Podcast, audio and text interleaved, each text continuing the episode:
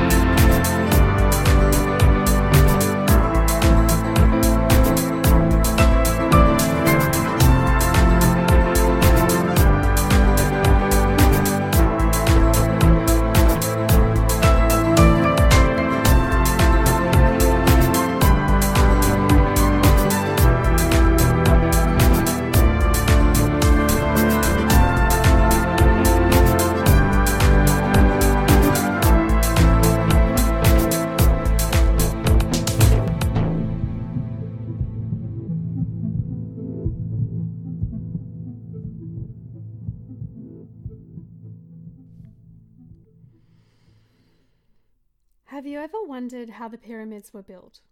What about Stonehenge? How did these ancient civilizations have the technology to create such huge structures with such precision? What tools did they use? What technology did they use? And where did they get it? Well, I might have some answers for you. On today's episode, I spoke to Grant, Grant is a lovely chap from Canada. He is first and foremost a scientist and studied physics at university. I really enjoyed my conversation with Grant. He has a knack for articulating complex subject matter in a way that is really easy to understand. So, if you don't know what moving megaliths is about, and you've never heard of a one inductor drive or space propulsion, then stay tuned. I think you're really going to enjoy this episode. We also talked about levitation, different electromagnetic fields, and Nikola Tesla's experiments, and how it could potentially revolutionize the way that we use electricity today. you know, if the capitalists would just get out of the way. I think you're going to love this episode. So, without further ado, let's go down the rabbit hole with Grant. Okay, just me starting Skype call. And ready, set, go.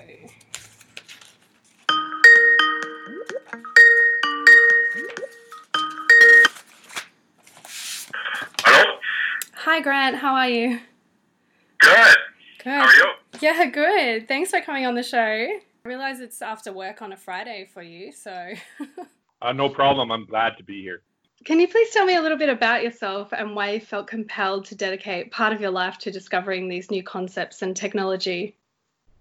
So, I um, definitely consider this my life work. I consider myself a scientist, and I don't consider myself a scientist in the sense that a lot of people think of scientists with the lab coat and going to school and working in a thing. I consider myself a scientist because I was I'm interested in how the universe works. I'm interested in my life and how I tie into everything. And you hmm. know, I wanted to know what really makes everything tick. What what is actually the whole kind of purpose, meaning of life, all those sort of big questions. I have a question for you. Sure. Uh, where did you get my contact information? Uh, I got it from your website. Oh, okay. So you just were perusing the web and came across my site and uh, Yeah, yeah. contacted me? Yeah, that's Oh, that's, that's it. I was yeah, it was really it wasn't easy to find your website. I mean, it's not in the top few hits of Google, but that's what I was looking for. I find that you know when once you go down different search engines and um, different ways, like you, that's when you get the more you, you get the content with the depth. I, I was looking into different technologies and extraterrestrial type um, technologies, or t- I was also looking into a story I heard years ago, which was about how they've invented uh, a rubber that doesn't really wear down on car tires. And there was a company apparently that paid millions, perhaps billions of dollars to um, patent that technology and then not put it on the market. I can't remember which tire company, but it was a story I heard years ago, and I was kind of going down the route of, well, there's there's going to be so much more technology out there that we don't know about or understand, and I was looking for someone exactly like yourself Um, yeah, that yeah. what you're describing happens more often than you might think. I I would yeah. say. Yeah. Yeah. And, and, that's what I'm really interested in these technologies that are out there that you're going to describe. And I'm really looking forward to it as well because I, I am not a scientist, I'm not technically minded, um, but I'm just so interested in these types of technology. And I'm hoping that today you can explain it in a way that um, people who are curious but don't have, um, you know, your kind of mind can understand. I really. I'm glad you say that yeah, you know, it's interesting that you're telling me this because my website is very hard to find. I've yeah. actually blocked probably half the world's IP addresses. Oh wow! So, uh, yeah, so I don't think that people kind of stumble across it by just by chance. Like I, I actually don't get a lot of contacts. Okay. But the people that do contact me about my website are always very interesting people. Cool. So yeah, yeah so for me, uh, yeah, the, the everything happens for a reason, right? Yeah. I'm, yeah, absolutely. I'm glad. Yeah, I'm glad to uh, be able to maybe uh, give you some information. I have a, a very strong desire to know everything I can about the world that I live in.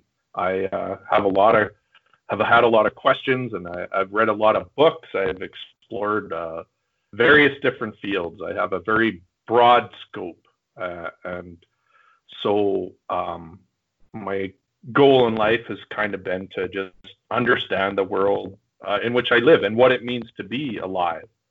So I uh, kind of undertook this quest to uh, answer these big questions in life so my website uh, was originally put online uh, more as an outlet for me. Uh, I was attempting to organize uh, my thoughts and uh, the documents that I've collected. And I was also curious at the time uh, if there was like-minded people and if people had an interest like I did in these kind of subjects. so I put my website online to kind of meet these real people out there, these people that are that are sincere and curious like I am and uh, want to know more about the world that they live in. I'd like to talk about the one inductor drives, advanced technology, and a whole range of things. First, let's begin with moving megaliths. I understand this is something you're deeply involved with. Please tell me what is it? How does it work? Sure. So I have had a, an interest in this because it is one of these great mysteries that everyone talks about. Everyone has various theories about how they've moved these giant stones, and so uh, you know I've I've investigated this and uh, you know seen these imageries. It's actually uh, on my bucket list to actually visit some of these sites in person. I haven't had the opportunity to do that, mm. but uh, it, it, it's an interesting question. We, we, we clearly see that there's uh, massive stones that have uh, been used to construct uh, temples and buildings all over the world, and uh, they're still not quite sure. We have various theories. I, I know there's a fellow that says you can move them by pivots, and uh, there's the whole uh, roll them on logs and pull them with slaves idea. But it appears to me that the, the sheer quantity of these works from the past and the scale of these projects seems to indicate there's there's something that we don't know. There's some other technology or some other process involved that they that they used to move these rocks. So mm. uh, yeah, so this is a is a mystery, and so over the years, um, um, I, I, come from a, a physics background. So as a scientist, of course, I went into the science and I uh, I focused on physics. I had ideas of being a physics professor and all that. So I, I do have a very uh, technical background, and so I, I applied that background to these questions of of this these movements of stone. And there's there's very various principles that seem to come into play probably the most interesting is that it, it seems like in our society we we are very focused on uh, our current level of technology and quite proud of it. So we have a very advanced, uh, I would say, a, a, a electrical infrastructure uh, based on electricity and magnetism and and chemistry, and uh, we've developed computers and uh, you know refined the autom- automobile to a very high degree and jet engines and rockets and so on. And so our current civilization is, is based on these technologies.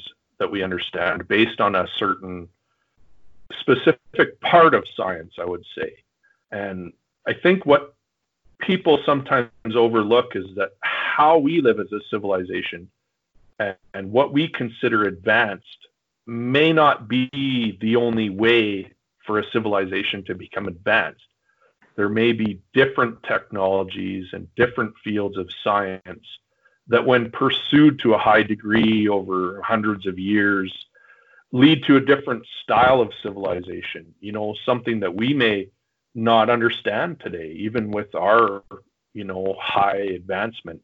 You know, so may, maybe these civilizations they didn't perfect the microchip and the internal combustion engine, but they had other technologies that they perfected in a way that we we still don't have. We we have not perfected those certain fields to the same extent that these ancient civilizations did. Um, something that I tend to think is as we look back on ancient societies, as if the further back in time you look, the lower intelligence you go. And, mm. and I don't think this is accurate. I, I think an ancient civilization, they had very similar drives and high degree of intelligence uh, in the fields that they knew uh, using the methods that they were taught and the, the schooling or the systems that they that they were brought up in. So Mm. So to go back and say, oh, like a, an ancient civilization, they had to use hammers and chisels to carve these stones and stuff like that. It, it is. It's coming from a bit of a of an arrogant perspective that our civilization is better than their civilization, or it's mm. a, we are more advanced than they were.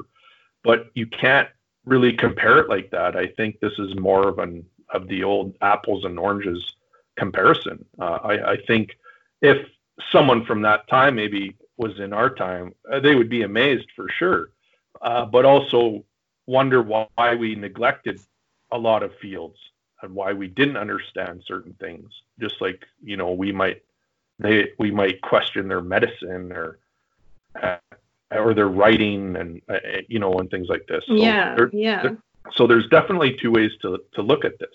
And I, am guessing you're talking about um, huge stones such as the pyramids or Stonehenge. What other areas or what other sites? Yeah, so, so some things that are really interesting to me is um, there's some very famous uh, rock churches. I believe there's one in Ethiopia, uh, there's one in India, and uh, what's interesting about these locations is that they've essentially carved these churches uh, out of stone. So they they've come across a large outcropping of stone, and they basically uh, carved the stone out so as to form a church within inside the stone, mm-hmm. and uh, they've done calculations that the amount of stone uh, removed uh, would, would just re- require tons and tons of stone removed removed every day.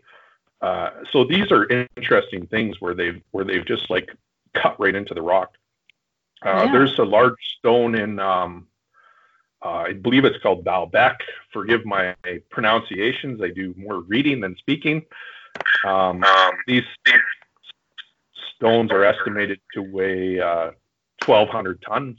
Um, these are absolutely massive. Um, you know, even with modern cranes and diesel engines, uh, we would have to exert a huge amount of effort to move these.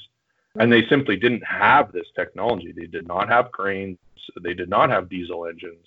Uh, so the question really remains like, how did they move these? Like, uh, just the sheer number of people required to like pull this with ropes is just it's yeah. it's un, unfeasible. Yeah. Absolutely. So, what methods do you think that these ancient civilizations were using, or perhaps more advanced civilizations?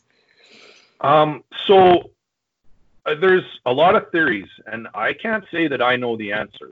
But what I can say is what it appears to me is they had a technique that actually made working with stone easy. Uh, it made it easy to carve. It, it made it easy to move, so that for them, stone was actually the preferred building material. It was easier for them to go uh, find an outcropping of rock and cut these stones out and uh, assemble them into a building or something like that. Um, I I really disagree with the the modern archaeologists that say they they spent years and years uh, constructing these. And uh, in fact, when you look at some of the myths and stories surrounding these sites, uh, I just heard one the other day uh, of how this uh, uh, pyramid or temple in Mexico.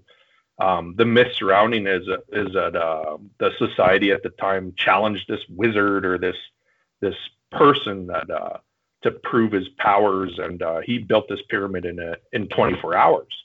Wow! And yeah, and there's uh, similar similar stories like this all over the world that these these constructions they weren't labor intensive. They they weren't time consuming. They were done quickly uh, and basically easily.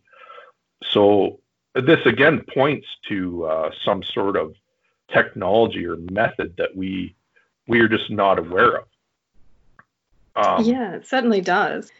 Yeah, so yeah. there there is a story, and I'll, I'll tell this. I don't know if many have heard this. Uh, so this this story comes from a book uh, called "The Case for the UFO." Now, uh, I, will go into some depth here. It's a, a very uh, go for it. That's what we're all about. yeah. So um, the case for the UFO uh, it first comes up in a book called "The Philadelphia Experiment."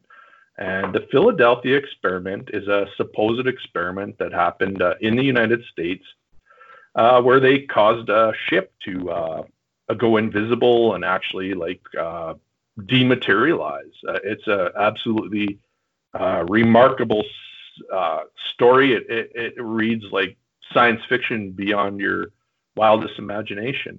And now the reason I know of this is, uh, like I said, I was I was open to all ideas uh, in investigating this kind of science. And uh, what struck me is apparently uh, Albert Einstein uh, was involved in this, and the the concept of the experiment was uh, based on his ideas of a unified field theory, which came as a um, an addition, or I, I can't think of the right word right now, but it was an an, an addition. It came from relativity. Uh, relativity was one part of Einstein's work, and it led to this uh, larger larger theory, uh, the unified field theory, which was basically uh, a, a theory that was galactic molecular in scope. And so I'm I'm probably getting a little bit technical here. Um, that's okay. Can it, you just explain explain what galacula? Uh, sorry, galactic, galactic molecular. molecular. Yeah. Yeah. So the the concept of a unified field theory, and I did want to touch on this. Yeah. Is that is that a unified field theory basically unified being uni mean in one and mm-hmm. field being a, a, a, some sort of a field or force or or property in nature. So the concept of unified field theory is there's one field. It's one force or one field that predominates in the universe. And all the complexity and everything else that comes down from that uh, is is a is a various um, what would you call it um, connotations of this of this one field. So it breaks into different forms and uh, basically a simple process and simple rules uh, lead to very complex universe that we see around us. And and so Einstein basically that the, the concept of his unified field theory is he as he summarized the function of our universe in 16 equations. And that's all that was required to describe everything.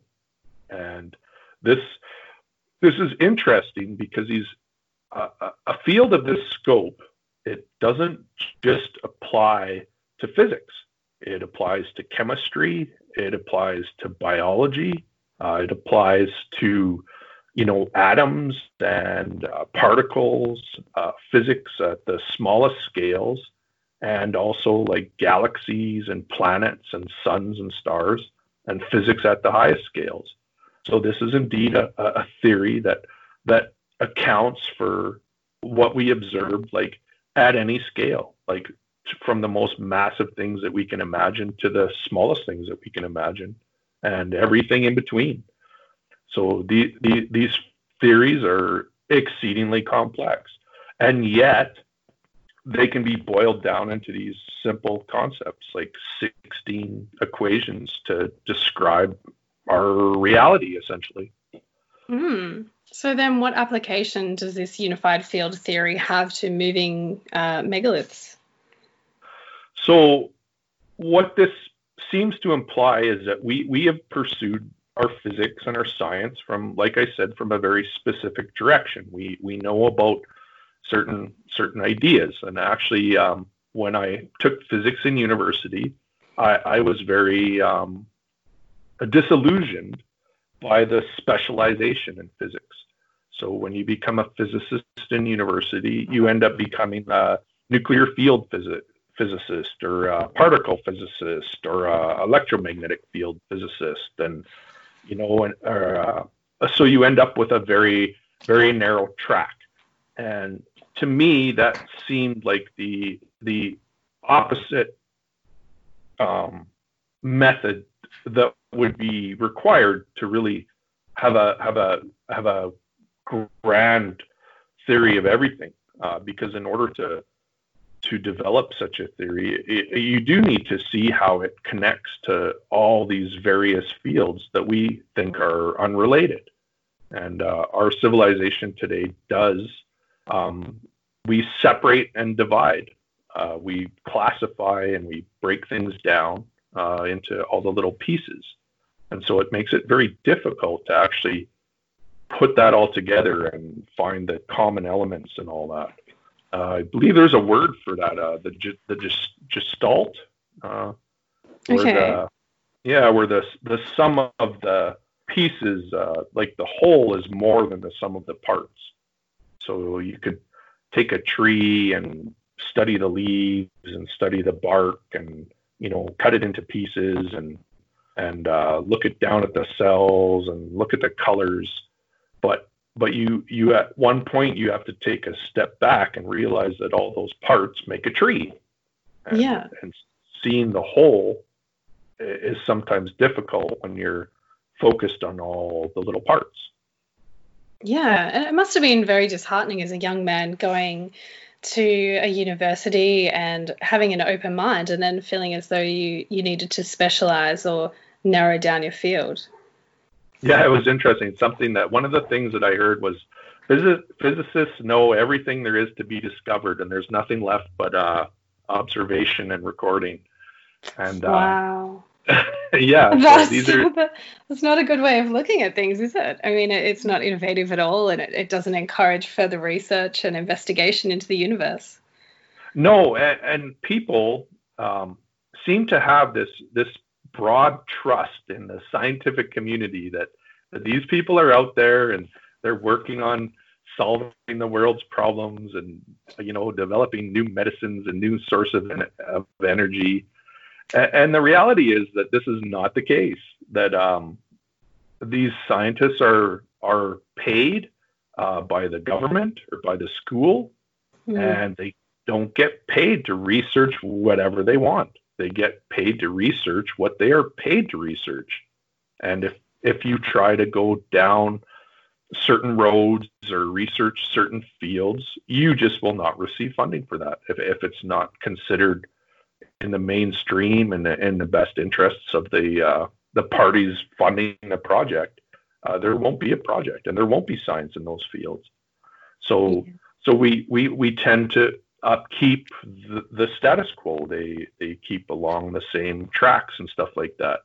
And everyone, as far as I'm concerned, ends up down the same dead ends uh, that all the generations before have gone down.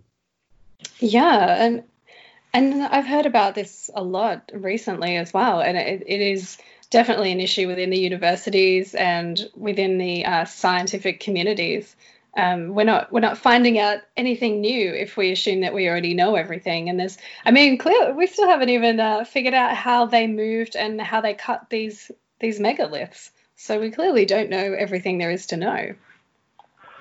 No, right. So so we were talking a bit about um, the case for the UFO. Uh, so Yeah. in the Philadelphia experiment, um, there's a scientist spoken of in there uh, called uh, Morris K. Jessup, and he wrote this book uh, called "The Case for the UFO."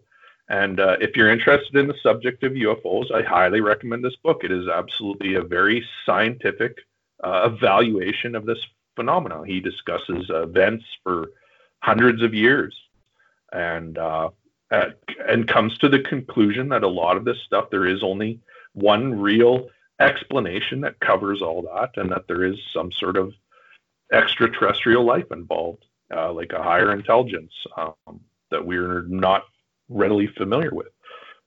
Uh, what's interesting about the case for the UFO is it was actually uh, um, classified by the government, um, and they released a copy of it um, uh, that had a bunch of annotations in it. So uh, apparently, Morris K. Jessup received a copy of his book, and as if it was if it had been passed between three people, and they had written a bunch of comments in the margins about his ideas and that. And uh, the comments that were written uh, appeared to express like a, a an uh, insider knowledge about all these subjects that he was talking about, as if they'd had experience with that, and they knew exactly what the answers were uh, and Oh. hinted at it. Yeah. So one of the annotations uh, it describes um, how uh, the ancients discovered the principles of levitation, and uh, the Wow. story. Uh, yeah. So the story goes that uh, civilization um, uh, some time ago, it doesn't give dates or anything like that, uh, had built a large uh, uh, stone monument uh, up on a temple, uh, a circular stone. They, they say, for all they know, it might have been a magnetic stone, a lodestone. Mm. And um, what had happened is due to the location uh, of this rock, by some remarkable chance, uh, it was struck by lightning. And when the the builders came back to the site or came to see, you know, the damage that was caused by this, uh, they discovered the stone was essentially floating in the air. Uh, they- Wow. so they they studied this and uh, went on from this like chance event and developed this as a science and this was the initial kind of what would you call it um, you know the initiating event that led to this this new civilization. Uh, they they used this technology to develop a method to move stone and work stone uh, Mm. all based based on this uh, initial event. Yeah That's a remarkable story, and I wonder. I mean, I mean, you're you're the physicist, you're the expert, so I, I wonder how they did that. Were, were they lining up the different energy fields in the Earth, and then coupled with the the lightning strike somehow? that- so yeah. Yeah, so there's there is some science behind this actually. There this isn't a completely uh, unreasonable idea. Um, something interesting in the book is they actually mention a uh, a more modern interpretation of the effect. Uh, they they kind of uh, hint that if you took 324 magnets and attached them to a common plate of metal, and then they and you do something to it and it's interesting because the this is blacked out in the book so the the government seemed to think it was uh, something that they didn't want anyone else to know and it was actually redacted. Yeah. uh, you do something to this plate of magnets and they'll say it in short it'll float in the air all 900 pounds of it. And uh, it's actually a relatively simple thing like uh, we could probably try this. And i think based on uh, many of the other comments in the book uh, talking about lightning uh, striking these holes or nodes or vortices in the magnetic field and lightning striking this stone and causing it to levitate. Likely, the redacted part of this one note is that it was Mm. uh, it's being struck by lightning or highly energized. Yeah. So, so we we can as a as a scientist and a physicist and someone with quite a strong knowledge of magnetism and electric fields and the reactions thereof, we can analyze this and we can consider um, what would happen uh, if such a case um, was created. And in all honesty, there has been very little investigation. Um, there's very few papers uh, regarding these types of orientations of magnets and metal and energizing it with such high voltage as a lightning bolt. Uh, mm. Pardon me one second. I'm not used to talking so much. That's okay. Um, that that is absolutely fascinating, and I wonder. I mean, it goes back to what you were saying earlier about scientific researchers essentially um, are paid to research the fields they want. So perhaps that explains why there's not a lot of uh, research or publications out there. Um, but I'm still curious to know, though, how you think they cut the stone, because we've touched on uh, levitation and highly energized uh, rocks. How, how do you think they still got all of that, the tons and tons of stone that you were talking about earlier, out out of the stone? And you know, where did it go? Did it did it come from the same formation, same structure? Um, did so, it appear somewhere yeah. else in the earth? So uh, yeah, I'm going to try and tie a little bit of what I'm talking about here. I uh, I, I, see appear to jump from subject to subject, but uh, there is some connections between what I'm describing. So uh, in the case for the UFO, uh, these annotations uh, they refer to a tool uh, called the force cutter, and they say the force cutter was actually a development from this technology that these people became experts at force field technology of using some sort of field uh, to create forces and uh, manipulate matter. So they had a tool which could quite easily, at the same time, actually be used to lift a stone or actually uh, cut the stone away.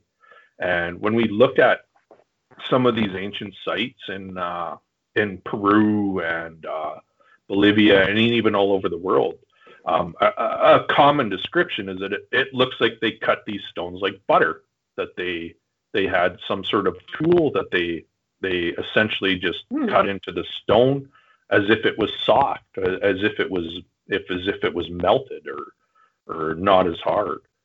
And so we can consider that that there may have been uh, a device uh, that was actually technologically quite simple um, in a sense, maybe um, these are the the basis of our of our myths of magic wands and magic words and you know the flying on brooms even and and these sorts of stories um, that go uh, go back uh, to a very ancient time. Uh, even the uh, again a lot of the stories regarding the movement of these rocks uh, they refer to them being walked or they were marched into place uh, to the sound of music and the sound of of uh, some sort of vibration and things like that. So mm. so there is references to some other sort of technology involved. And yeah. Uh, and so, what do you think this force cutter was? I mean, talking about all the different stories, um, it sounds like it might have been some kind of magical wand or some kind of device where the energy could be channeled through that device to then transfer energy to the rocks and have them, you know, march into place.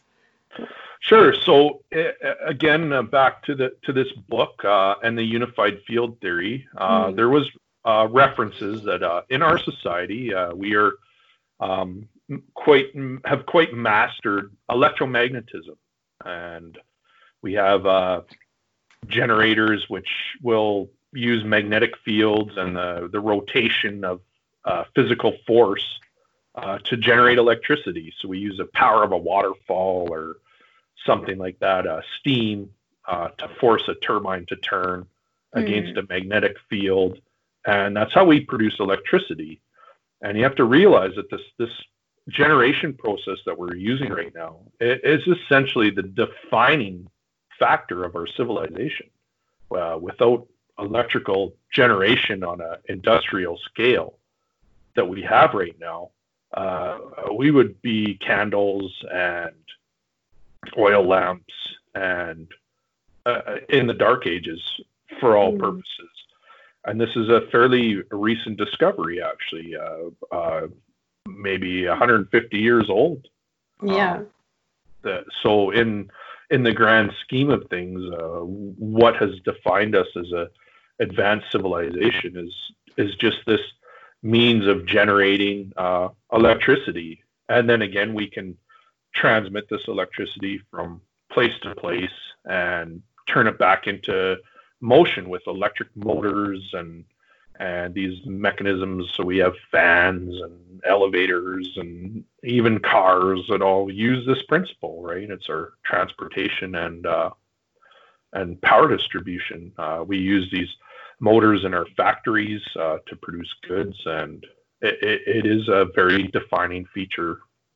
Now, electromagnetism. Uh, I'm going to get a little bit technical here. These fields are actually um, have a relationship, and it's almost a 90 degree relationship. So uh, uh, you can think of uh, three dimensions in reality. Uh, we live in a three dimensional world. We have up and down, and left and right, and front and back.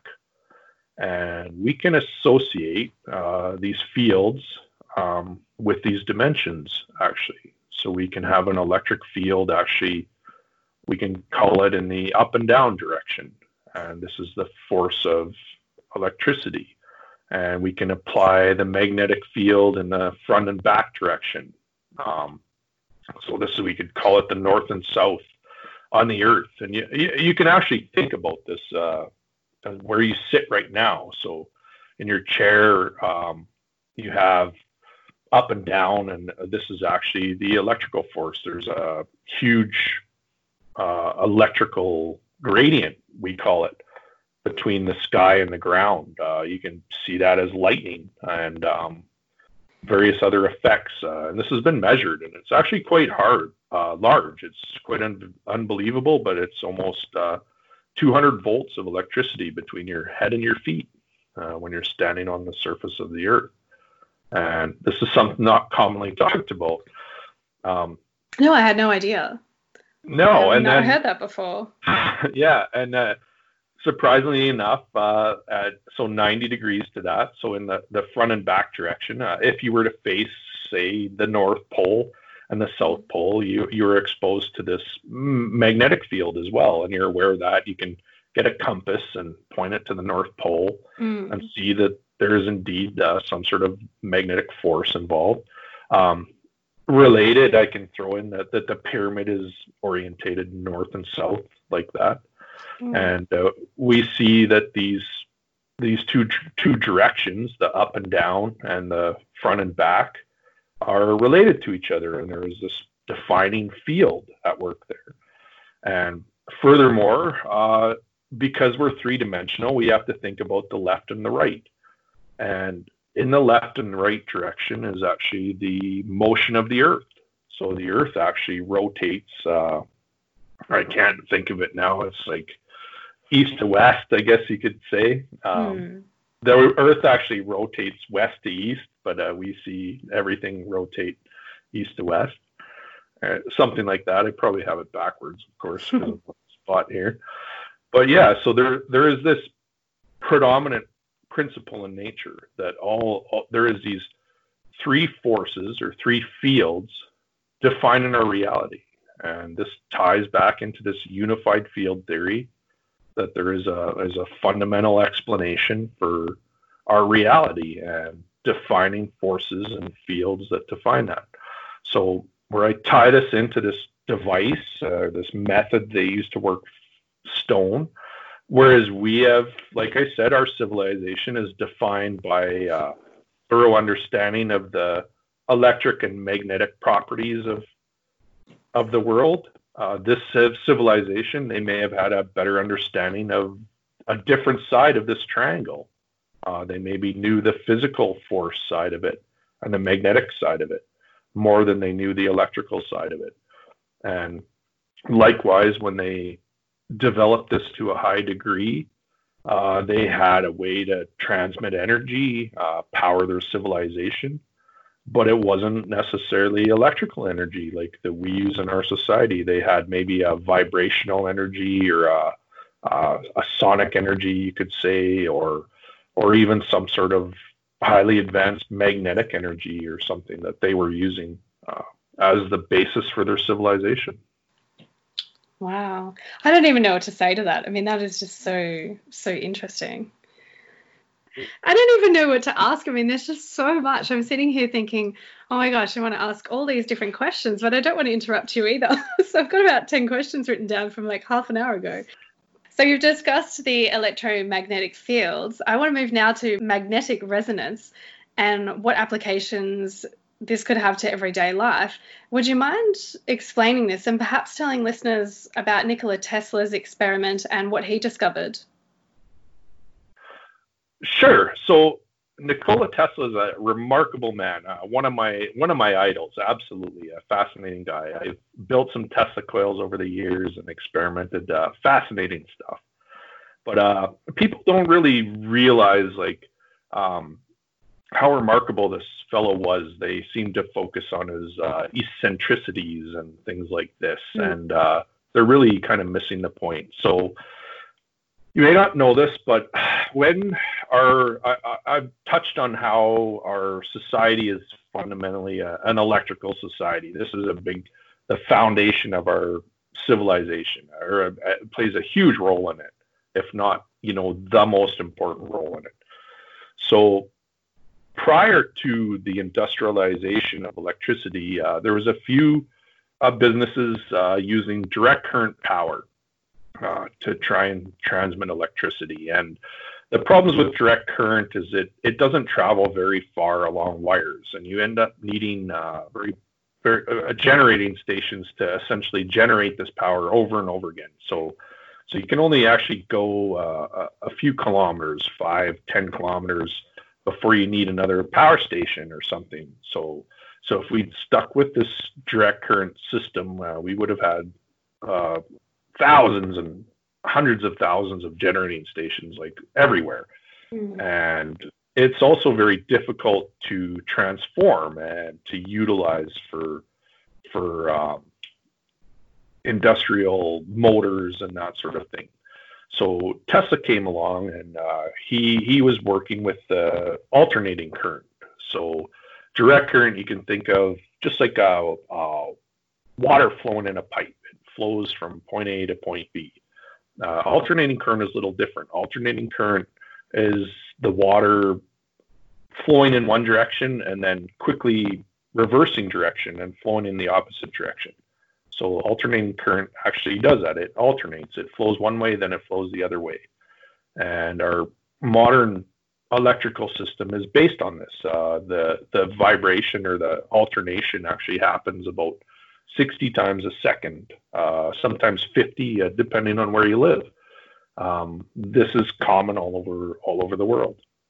Now, uh, this allows uh, the electricity to be changed into higher voltages and lower voltages and and uh, power motors, and it's a much more efficient process. Um, so Tesla proposed this, and there was actually what was called the War of the Currents, and um, the the businessmen that had built these direct current distribution centers. Uh, they opposed Tesla. They didn't want to lose all this money they invested, and they explained how alternating current was dangerous. Actually, Thomas Edison, uh, you can look this up, he actually electrocuted an elephant with alternating current to prove how dangerous it was. And wow. Okay. This is the the the birth of the electric chair at this time and all these mm. sorts of hmm. things actually yeah so so uh, eventually uh, just due to the sheer improvements in efficiency alternating current easily won out it had it had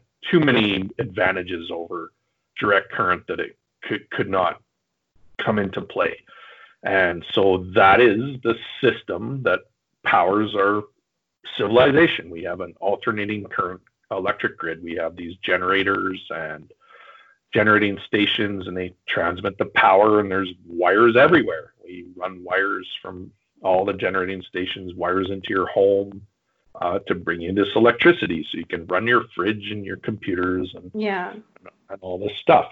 So, um, in Tesla's investigations, uh, he didn't stop there. Uh, Tesla uh, was all about increasing human energy. He wanted to advance civilization. He wanted to give us the the best system there was. He he wanted to give everybody all the power that they needed uh, because he knew uh, as a civilization, if we had a uh, an efficient source of energy, um, it would advance all of humankind. Actually, uh, everyone would benefit. Uh, so he he did not stop with alternating current. He investigated further, and he actually found another system. Uh, and this one, um, we can call it his World Wireless System. And this was something different. This was uh, a system that did not require wires uh, to send the power everywhere.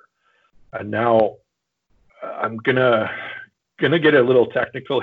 Yeah, go for it. Go for it. yeah. So when we think of wireless today, everyone thinks about their Wi-Fi. The Wi-Fi is wireless, and this is a radio technology. And when you hear about Tesla and his world wireless system, the the, the common explanation is that Tesla was trying to transmit power with like radio waves and with wireless technology, where he was sending the power out into the air. And you would pick it up with like rather than a radio in your house you would pick it up with like a set. And uh, this is this is just not true. Um, the ability to transmit energy wirelessly is actually terribly inefficient um, it just it just doesn't work um, you can buy now uh, wireless charging for your phone and it essentially requires you to put your phone right on top of the wireless charger. You don't have to plug it in, but it has to be right there. Yeah, and you know, I actually had one of those, and it was it was absolutely terrible. You had to have it on the right spot. You had to wiggle it around a little bit, and then you'd wake up in the morning and your phone, you know, wasn't fully charged. So I ended up taking it back to the store because it just it wasn't effective, like you're saying.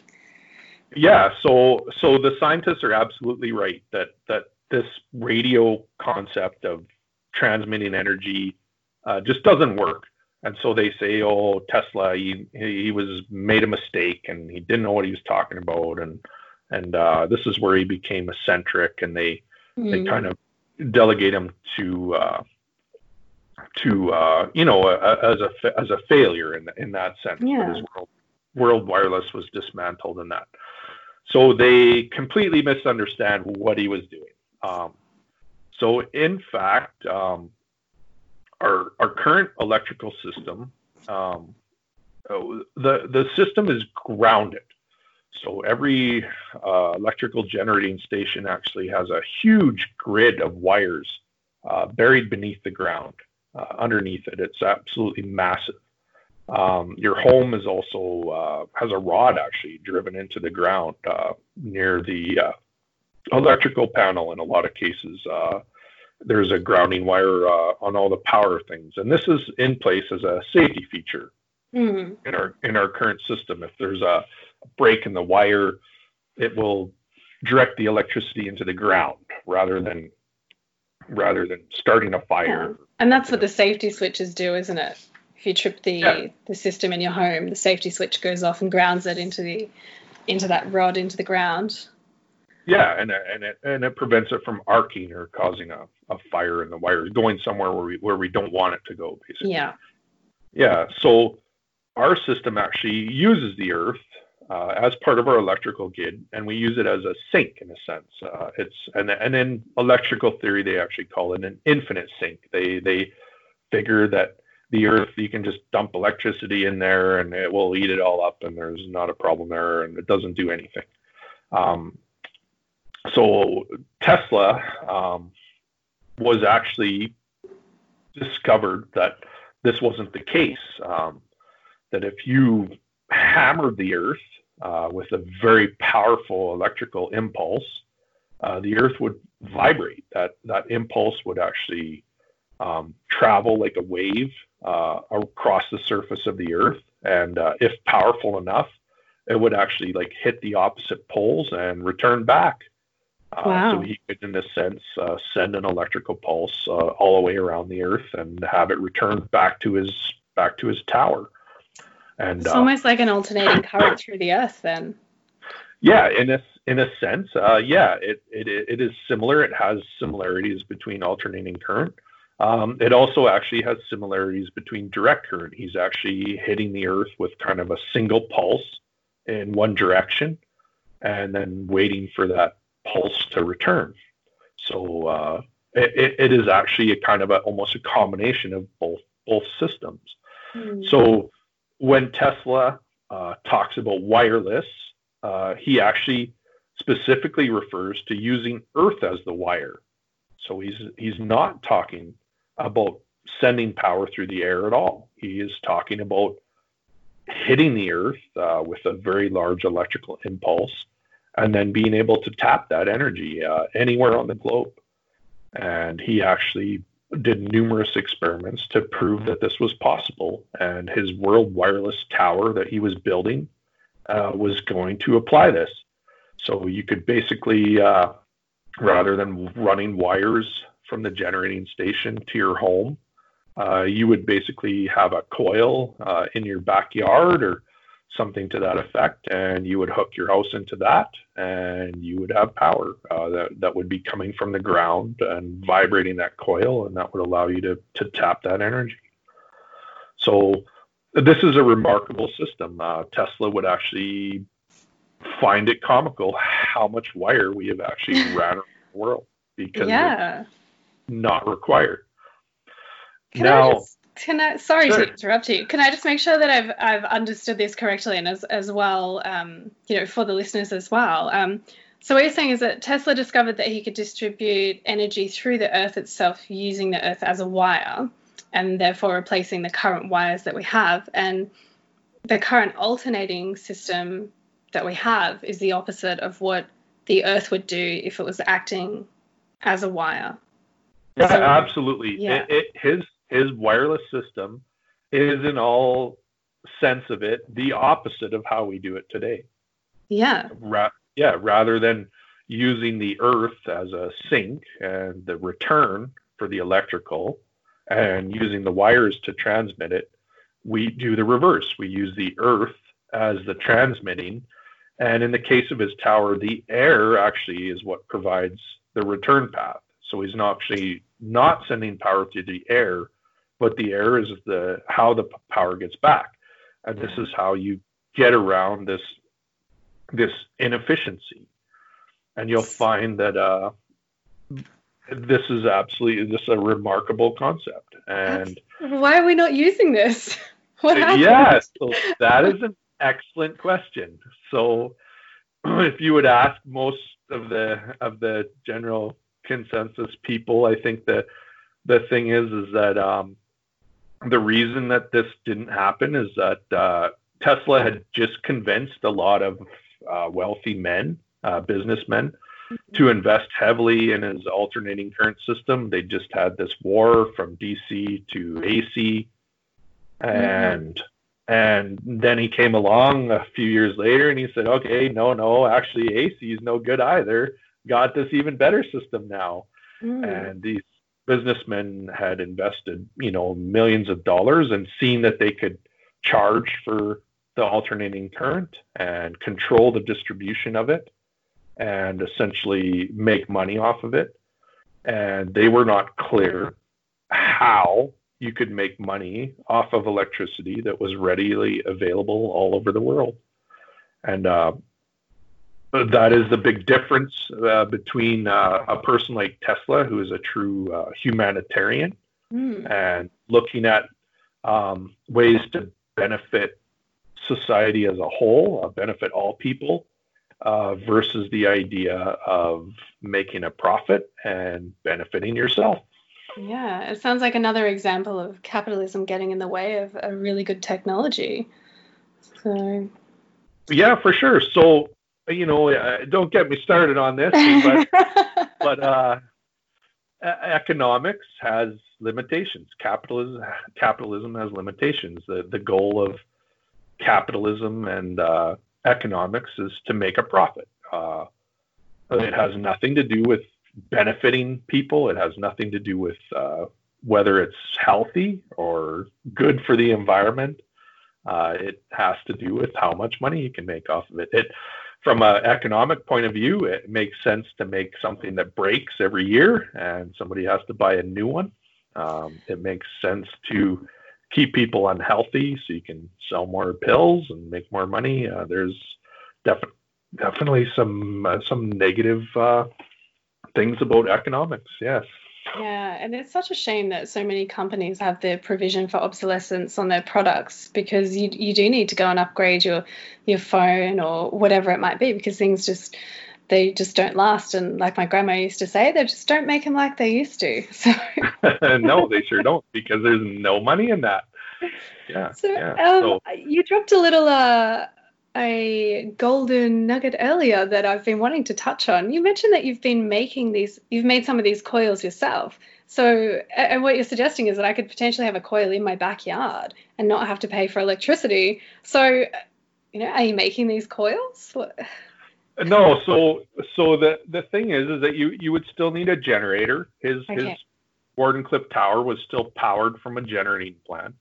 Um, so there would still be a like a main point, uh, or maybe multiples of these to to kind of keep it working, um, or backups and that sort of thing. Um, the, the the advantage is just that you you don't have have the wires and that.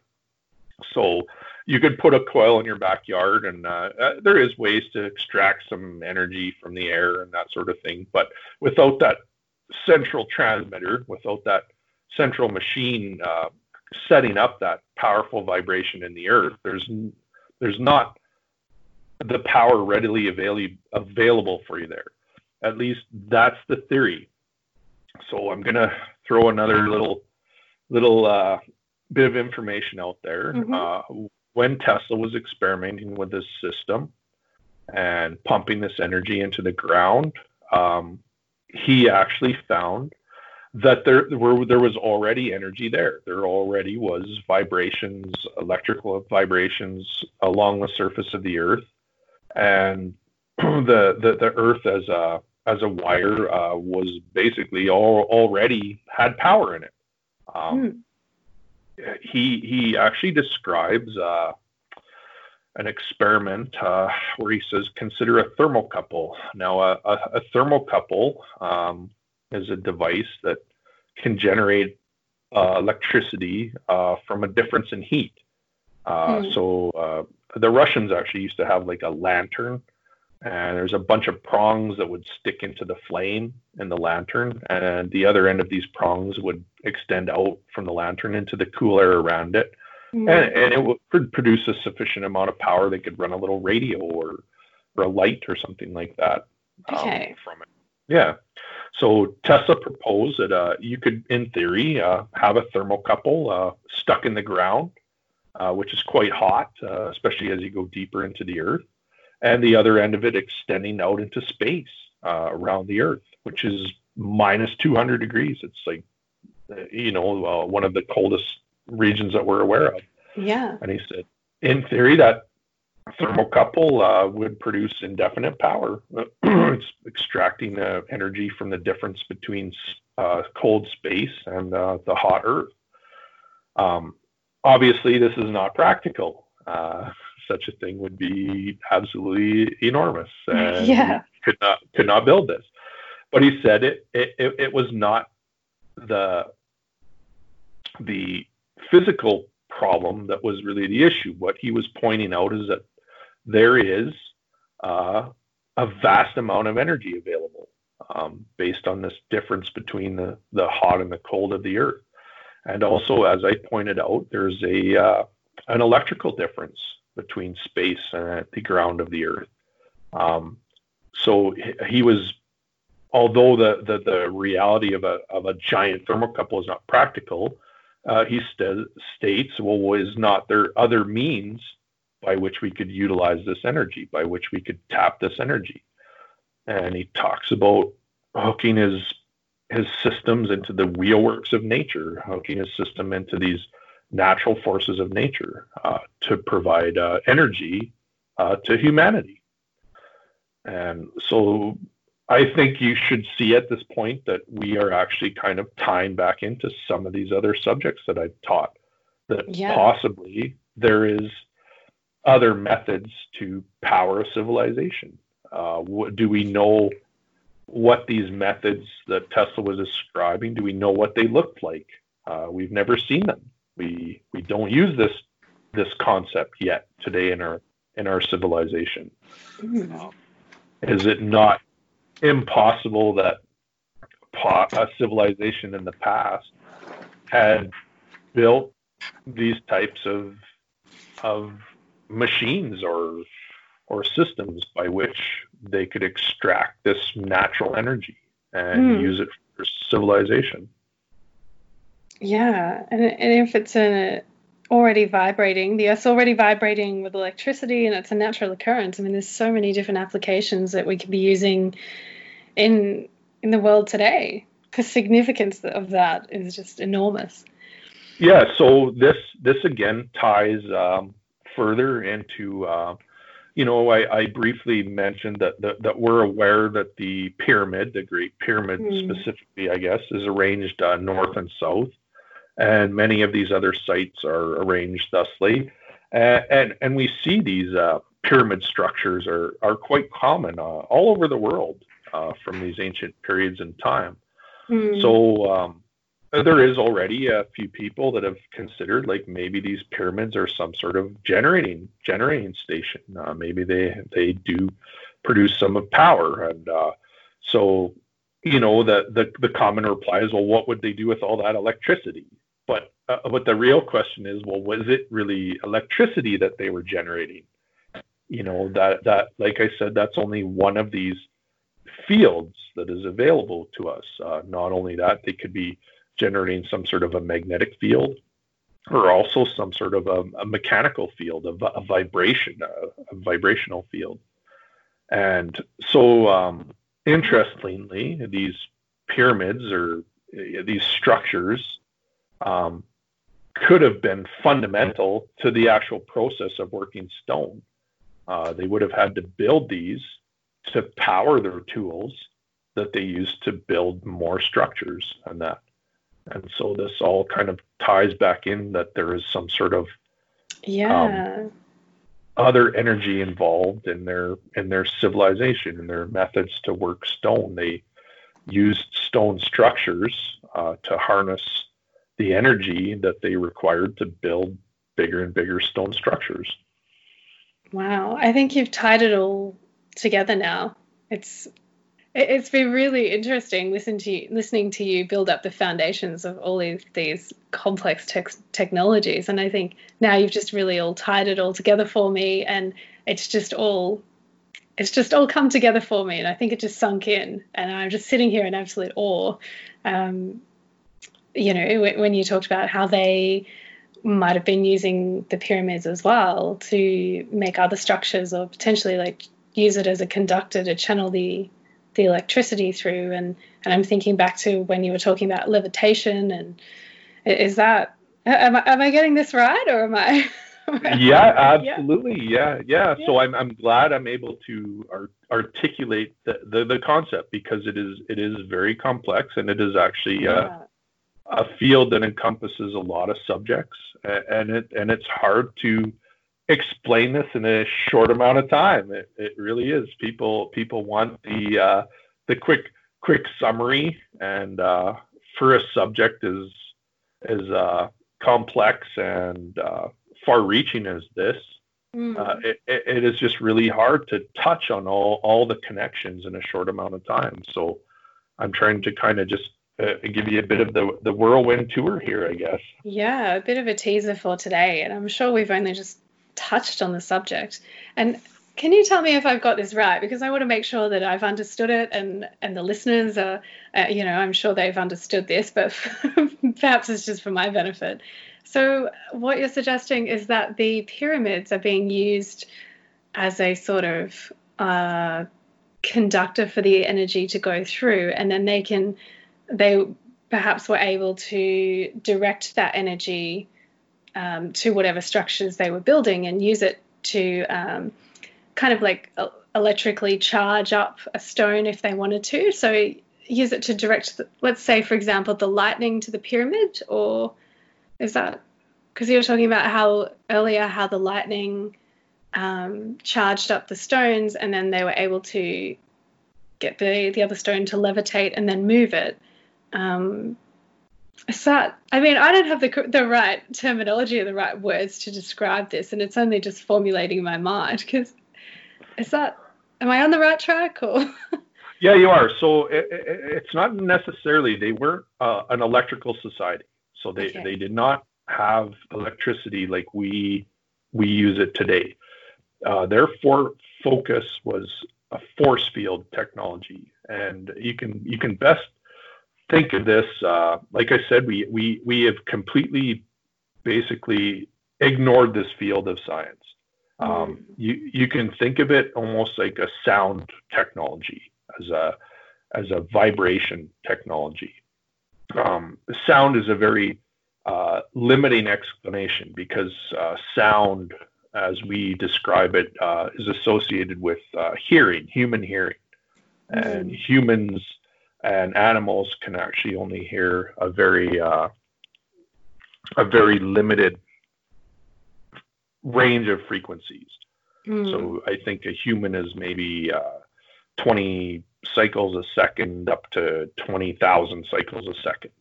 So mm. this is obviously not the full range of vibration that occurs in the universe.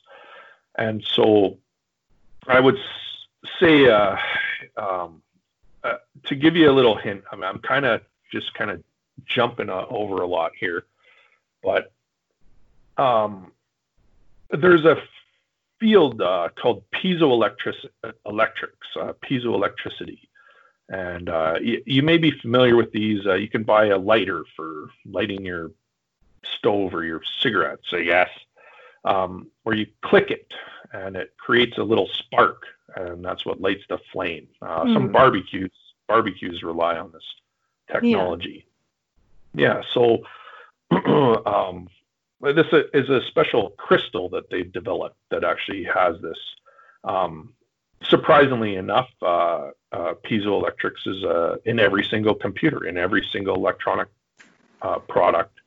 Uh, there's actually a tiny crystal um, that they use uh, because it vibrates when electrically charged. It vibrates at a very set frequency, and that is actually what's used to set the clock in computers. That's what times all the signals inside a computer they have. Okay. So so there is a, a, a technology actually. Uh, it, it, we do use this to a certain extent in our civilization of uh, this vibration uh, related to electricity, a me- mechanical vibration that's related to electricity. So uh, we're, we're, aware that uh, even that light uh, comes from the sun. Um, and we can see that. we can feel the, the heat rays of the sun and that. But mm we don't actually, in modern science, uh, discuss what kind of forces come out of the sun, like physical forces. Like the sun is basically this giant exploding ball of fire in the sky. And we would say that it's silent, that we, we can't hear that. And mm. this is true because uh, a sound wave uh, can't propagate through the air. But it is not true to say that there's no force uh, that comes off the sun, a physical force.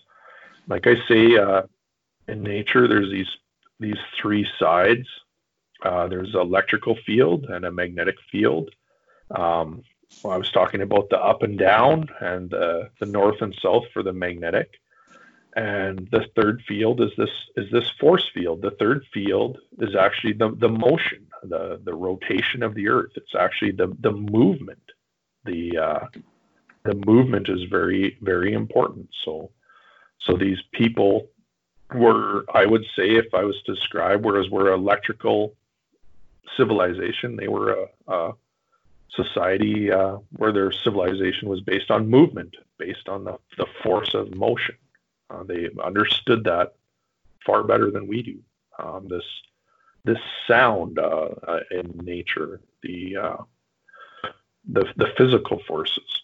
Sorry, I, I feel like I'm straying a bit here. It's uh no, no, it's, it's okay. so. Yeah, I'm describing a bit the uh, the unknown there.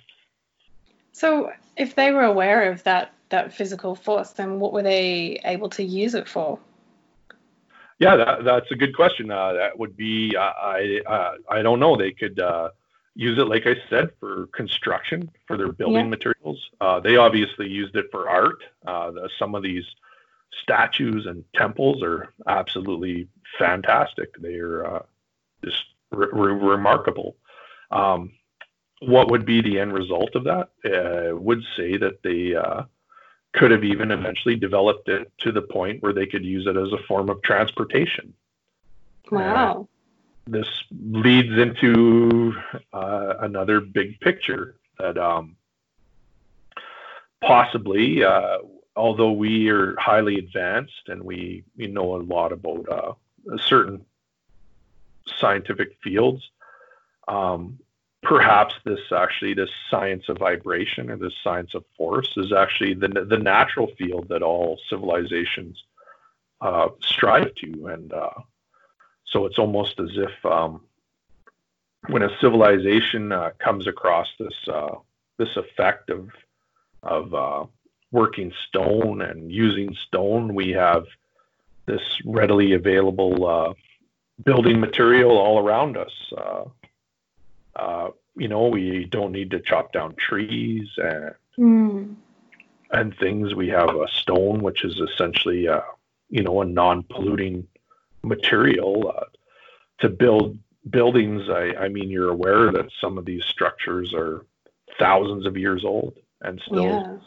standing today. So, obviously, yeah. from a from the standpoint of a a good material and a and a good t- technology to develop. This is uh, pretty remarkable. Yeah, it, it certainly is. It just sounds like if we were only able to relearn or rediscover these technologies and harness them, that the world would be a very different place.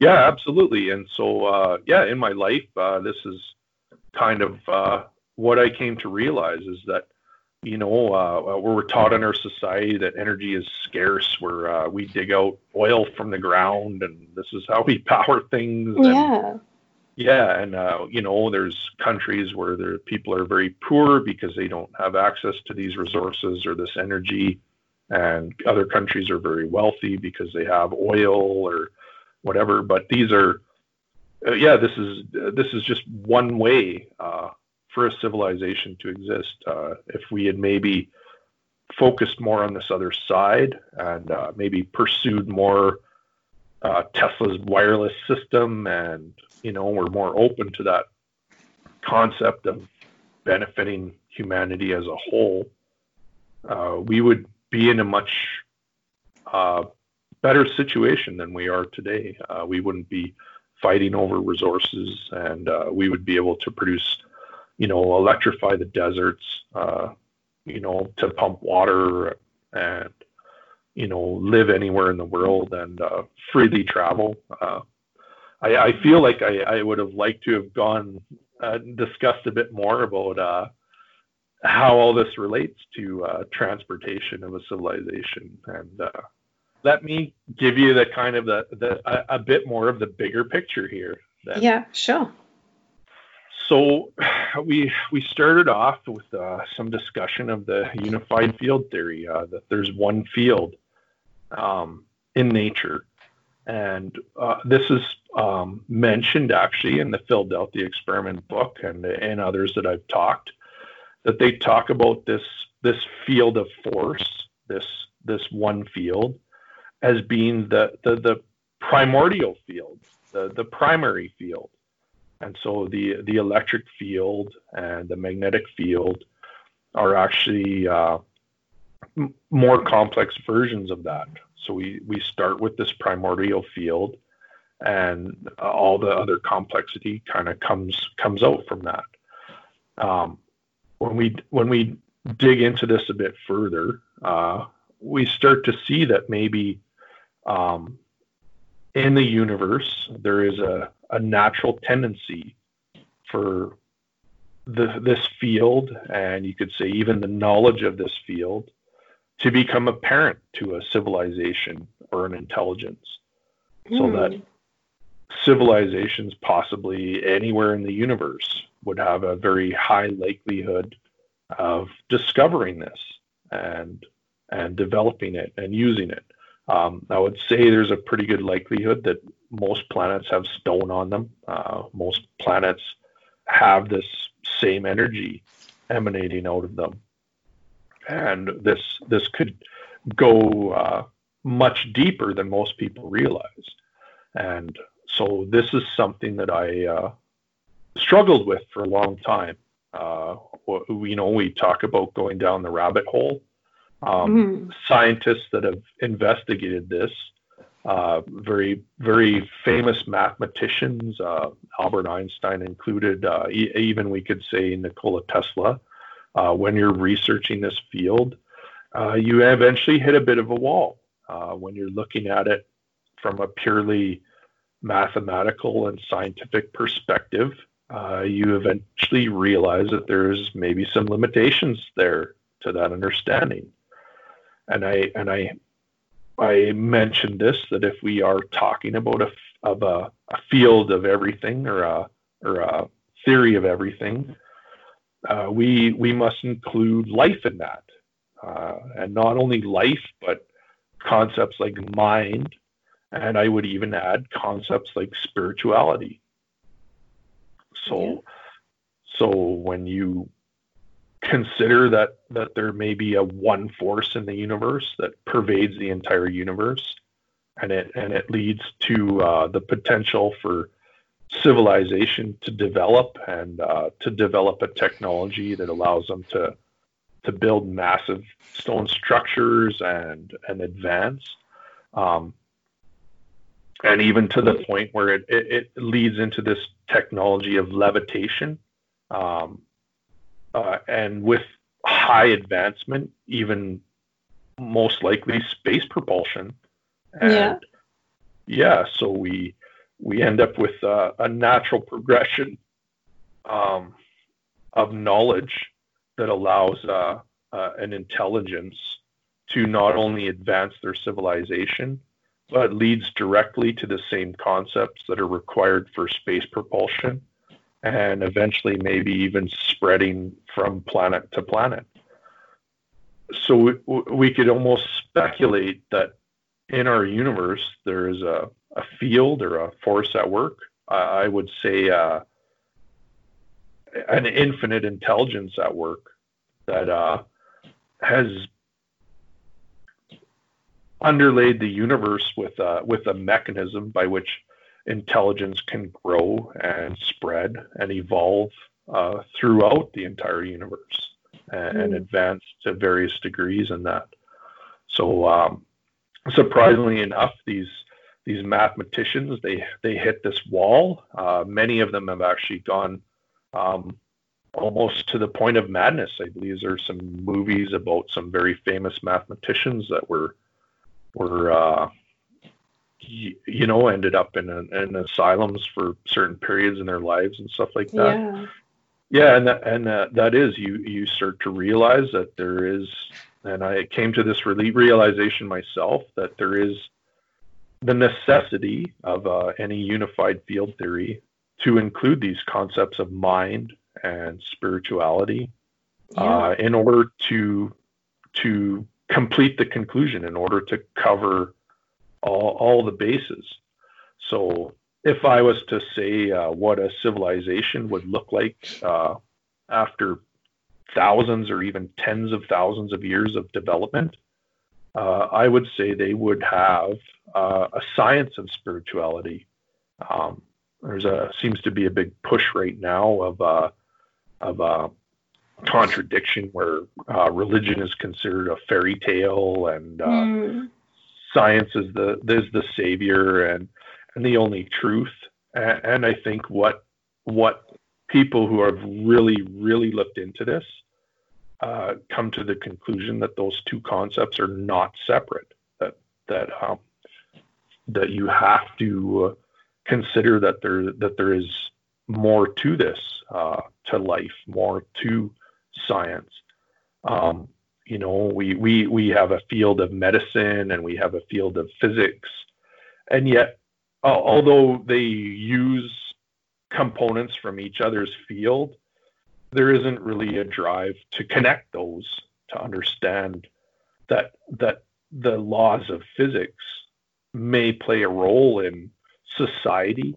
Uh, they may play a role in spirituality, uh, in mind, and so uh, these are big concepts. Concepts. This is this is definitely something that our society has not spent a lot of time investigating. Yeah, yeah, absolutely. And and it sounds as though if we were from what you're what you're saying is that if we were to understand these concepts um, and continue our you know study and research in these areas, that it may actually inform our understanding of the divine or of the spiritual realms that you know we all we all have to accept or question in our lives at some point.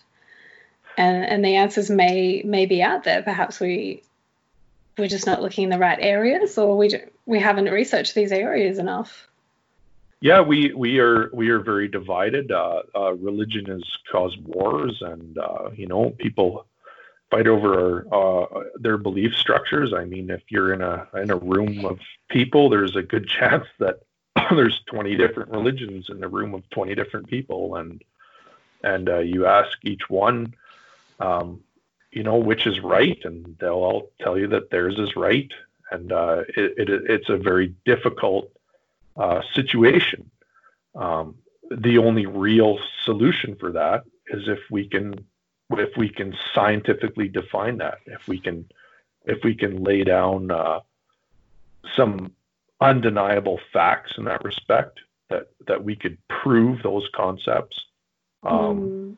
i think that would do a lot um, to uh, reduce the uh, the disagreements and the separation. Uh, it would be a, a step towards uh, uniting uh, humanity as a whole. Um, sure. And given your research and your understanding of everything that you've described today, what have you come to conclude? Uh, what What are your beliefs? I, I would like to I try to think positively. I, I don't have a very positive outlook uh, uh, of the state of the world right now. Uh, I believe um, in our potential. I wish uh, people um, would realize that we're all all part of one thing. Uh, we all feel what we, we would like to ignore what happens on the other side of the world. that that you know that there is people starving and and uh, uh, we tend to kind of put that out of our minds. But we, we need to realize that we we do feel that we uh, we are all connected. Um, we are all part of the same same forces. Uh, we are all part of this one field. Um, by working together, uh, we could do phenomenal things um, if if we put our resources together. Um, something I like to tell people is uh, in the in the I, I don't know if it's like this everywhere, but I mean in in in Canada where I live here, uh, each person has their own house for their family. Uh, we all have our own car. We all have our own lawnmower, our own refrigerator, our own. You know, every person is the king of our own castle, and actually, this is a huge waste of resources. Uh, if if all of us pooled together uh, rather than than trying to each be independent and all all fight our own battle for for you know the for all the wealth or yeah. or whatever. Uh, even just in a small neighborhood, if uh, if a hundred families uh, pooled together, they could probably build their a giant rec center and a and a huge massive kitchen and uh, you know a, a massive garden and uh, and live at, at, a much higher level of comfort. You're uh, describing my utopia. yeah. So yeah, this is. I'm with you. yeah. So and then the, the, this concept of this uh, the the uh, the lie of scarcity of energy and and all this it, it, it does almost seem to me uh, sometimes that there's a force kind of working against humanity uh, to uh, to keep us in this uh, in this degraded state. I would call it that uh, people don't seem to realize how powerful we really are, how much potential we really are. People tend to to be a little bit kept in the dark, almost kept in a box. Um, so uh, again, you asked me about the, the, the purpose of my website. It was to uh, show people that there is a lot more out there uh, than the uh, than the box that we are are kind of uh, force fed. I would say even um, by our system right now. Uh, I, I, I think almost that it is not necessarily even one person that's that's causing this, or even one family. Uh, it's a system that's been perpetuated for a long time, a bit like a broken record. Uh, we're a bit stuck yeah. in the groove, and uh, not anyone could definitely has the power to break out of this. It's something that we we would need to break out of this as a, as a whole. Um, like to think that if uh, everyone in the world kind of all woke up and one day we were all just on the same wavelength uh, across the planet could change overnight. Absolutely. But, yeah, but uh, this is uh, this is a difficult thing. Uh, there's a lot of momentum uh, right now that would need to be uh, shifted into another direction, and unfortunately, usually a lot of chaos has to happen um, to make that sort of a change. Unfortunately. Although you know, there are lots of talks of wild, wide scale, large scale revolutions, and and there's the uh, the protests happening worldwide at the moment.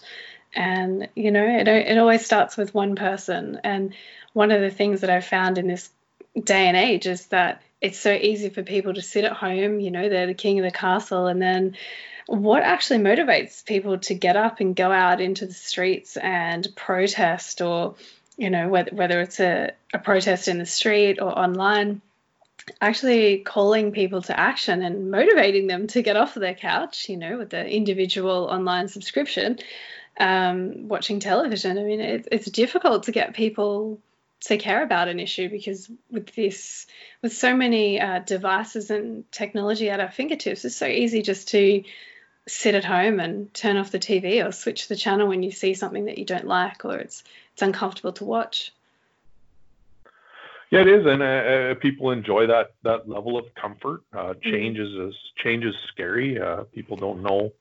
Um, uh, people are afraid of the unknown. Uh, I mean, this is a, a pretty pretty common thing. I, I think um, back in the day, you know, people um, clamor for the government to have full disclosure on UFOs and and disclose this technology.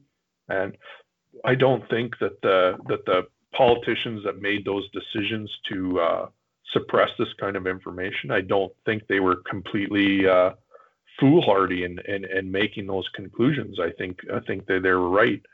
Uh, too much knowledge is a is a dangerous thing, um, and some people just aren't aren't ready uh, to take that step. Right. So so there's a lot of people that would even uh, uh, oppose a change. Uh, a lot of people would be um, opposed to losing their power, losing their position. Uh, some would feel that it wasn't beneficial to them or harmful to them, even. Of course, to, uh, but but in this capitalist system where people are just thinking about the individual and the self and their power, um, you know, I mean, who gets to make those decisions about?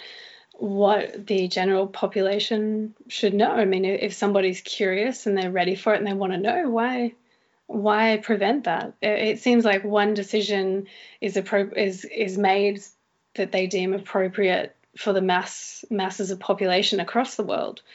Um, but what about all those people like yourself, like me, who do want to know about, you know, uh, the UFOs or other civilizations in in different areas of the galaxy? What about those people who are ready for it? Who gets who gets to and who should be making those decisions? And, and should there be anyone government or organization or person who does get to make those decisions? Yeah i i, I don't know. That that is a little bit uh, out of my field. I uh, i mean I, I came at it. I i can tell you uh, honestly, uh, with absolutely zero doubt in my mind, uh, energy is not scarce. Uh, there is an energy that would allow us to freely travel uh, between planets.